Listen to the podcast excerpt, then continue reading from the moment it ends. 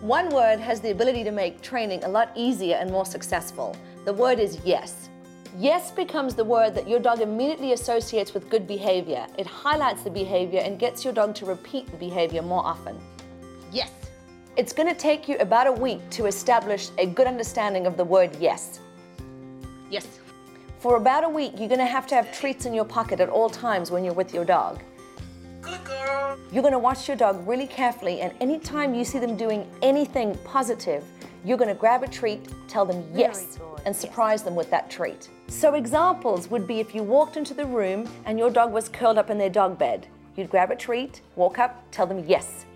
Or if you get to the back door and they happen to just sit on the way out without being asked, those are perfect opportunities to tell your dog yes and to give them a treat. The key to this exercise is to do it totally randomly so your dog is not expecting the treat. After about a week, when your dog hears the word yes, their ears will perk up.